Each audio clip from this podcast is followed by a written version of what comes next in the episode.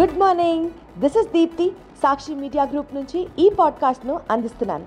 ఈరోజు బుధవారం సెప్టెంబర్ ఆరు రెండు వేల ఇరవై మూడు వార్తల ప్రపంచంలోకి వెళ్ళే ముందు హెడ్లైన్స్. ఇండియా కాదు భారత్. దేశం పేరును మార్చడానికి సిద్ధమైన కేంద్ర ప్రభుత్వం. అల్పపీడన ప్రభావంతో తెలంగాణ వ్యాప్తంగా భారీ వర్షాలు. ఆంధ్రప్రదేశ్లో మరో రెండు రోజులు వర్షాలు. ఏపీలో స్కిల్ డెవలప్మెంట్ కుంభకోణంలో చంద్రబాబు బినామీలకు సెట్ నోటీసులు. తెలంగాణ అసెంబ్లీ ఎన్నికలలో బీజేపీ టికెట్ కోసం ఆశావాహుల నుంచి భారీగా దరఖాస్తులు.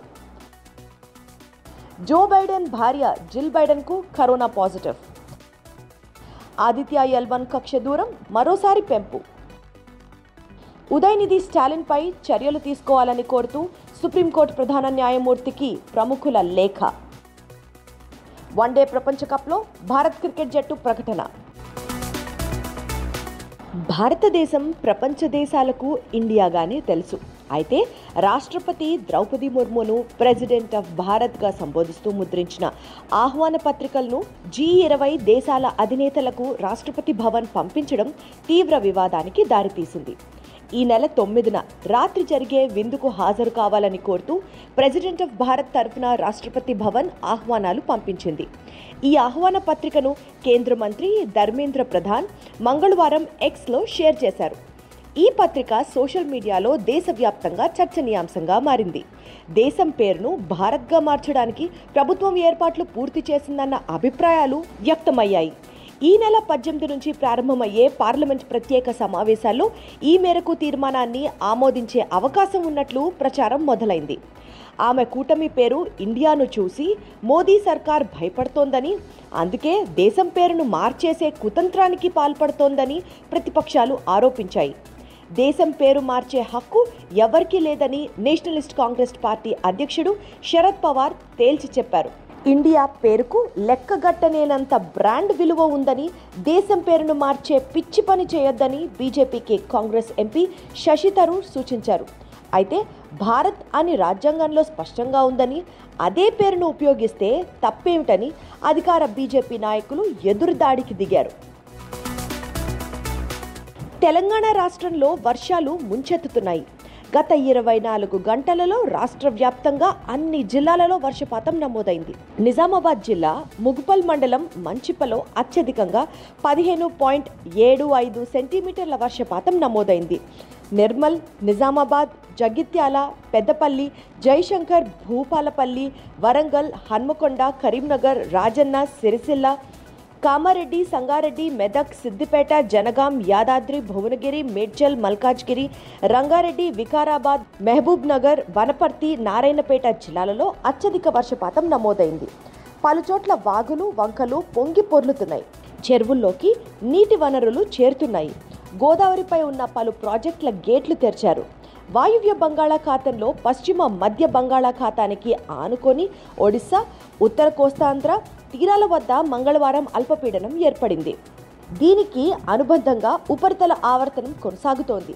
ఈ అల్పపీడనం బుధవారం దక్షిణ ఒడిశా ఛత్తీస్గఢ్ మీదుగా పశ్చిమ దిశలో పయనించే అవకాశం ఉందని భారత వాతావరణ శాఖ మంగళవారం తెలిపింది. మరోవైపు ఉపరితల ద్రోణి అల్పపీడన ప్రాంతం నుంచి ఆగ్నేయ ఉత్తరప్రదేశ్ వరకు కొనసాగుతోంది.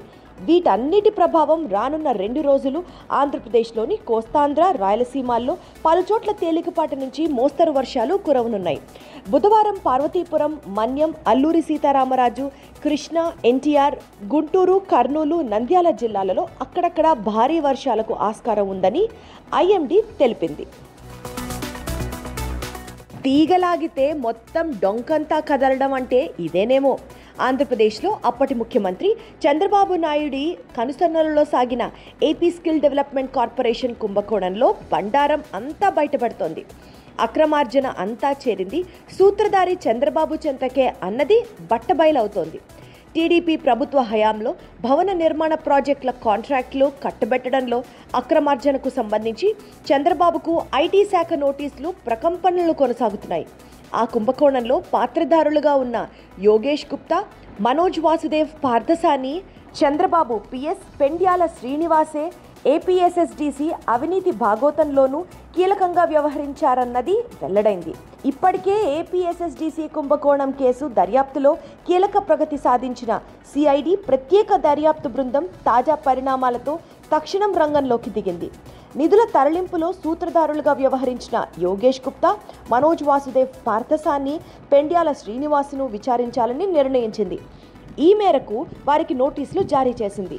ఈ ముగ్గురు నిందితులు షెల్ కంపెనీల ద్వారా చంద్రబాబుకు రెండు వందల నలభై ఒక్క కోట్ల రూపాయలు మళ్ళించారని సిట్ చెబుతోంది. తెలంగాణ అసెంబ్లీకి పోటీ చేయాలనుకునే బీజేపీ ఆశావాహుల నుంచి పార్టీకి పెద్ద సంఖ్యలో దరఖాస్తులు అందుతున్నాయి.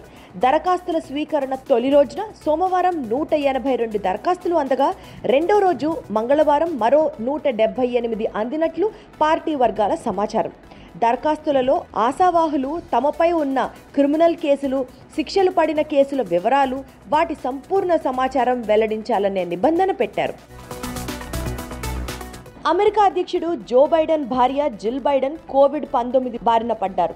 సోమవారం ఆమె పరీక్షలు నిర్వహించగా కరోనా పాజిటివ్గా తేలినట్లు వైట్ హౌస్ ప్రెస్ సెక్రటరీ చెప్పారు. జిల్ బైడెన్కు స్వల్ప లక్షణాలే ఉన్నాయని తెలిపారు. అధ్యక్షుడు బైడెన్కు మాత్రం కరోనా నెగిటివ్గా నిర్ధారణ అయినట్లు వెల్లడించారు. జిల్ బైడెన్ ప్రస్తుతం డెలావేర్లోని ఇంట్లోనే గడుపుతున్నారు. ఈ పరిస్థితుల్లో మరో రెండు రోజుల్లో ఢిల్లీలో జరగనున్న జీ ఇరవై శిఖరాగ్ర సదస్సుకు జో బైడెన్ హాజరవుతారా లేదా అనే దానిపై సందిగ్ధం నెలకొంది. దీనిపై వైట్ హౌస్ ఇంకా ఎలాంటి ప్రకటన చేయలేదు. కాబట్టి ఆయన హాజరవుతారనే భావించవచ్చు. సూర్యుడిపై పరిశోధనల కోసం ఇస్రో ఇటీవల ప్రయోగించిన ఆదిత్య ఎల్ వన్ ఉపగ్రహానికి రెండవసారి కక్ష దూరం పెంపు ప్రక్రియ విజయవంతంగా పూర్తి చేశారు. ఉపగ్రహంలో ఇంధనాన్ని మండించి కక్ష దూరాన్ని పెంచారు.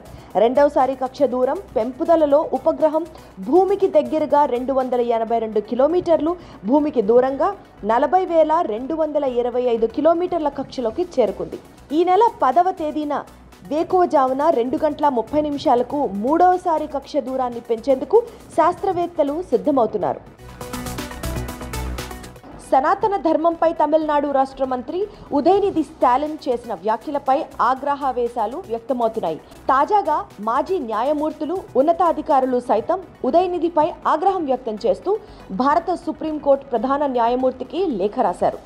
పద్నాలుగు మంది మాజీ జడ్జీలు నూట ముప్పై మంది ఉన్నతాధికారులు నూట పద్దెనిమిది మంది మాజీ సైన్యాధికారులు సహా మొత్తం రెండు వందల అరవై రెండు మంది సీజేఐకు లేఖ రాశారు. దేశ లౌకిక భావనను కాపాడేందుకు తక్షణం ఉదయనిధి వ్యాఖ్యల అంశాన్ని సుప్రీంకోర్టు సుమోటోగా స్వీకరించి చర్యలు చేపట్టాలని కోరారు.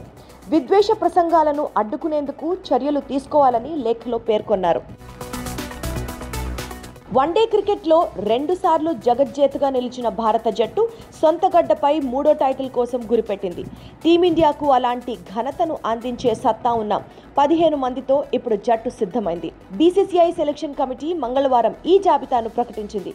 ఈ జాబితాలో రోహిత్ శర్మ హార్దిక్ పాండ్యా విరాట్ కోహ్లీ రవీంద్ర జడేజా బూమ్రా సిరాజ్ ఇషాన్ కిషాన్ కుల్దీప్ యాదవ్ శార్దుల్ ఠాకూర్ శ్రేయస్ అయ్యర్ శుభ్మన్ గిల్ షమీ అక్షర్ పటేల్ సూర్యకుమార్ కేఎల్ రాహుల్కు స్థానం లభించింది.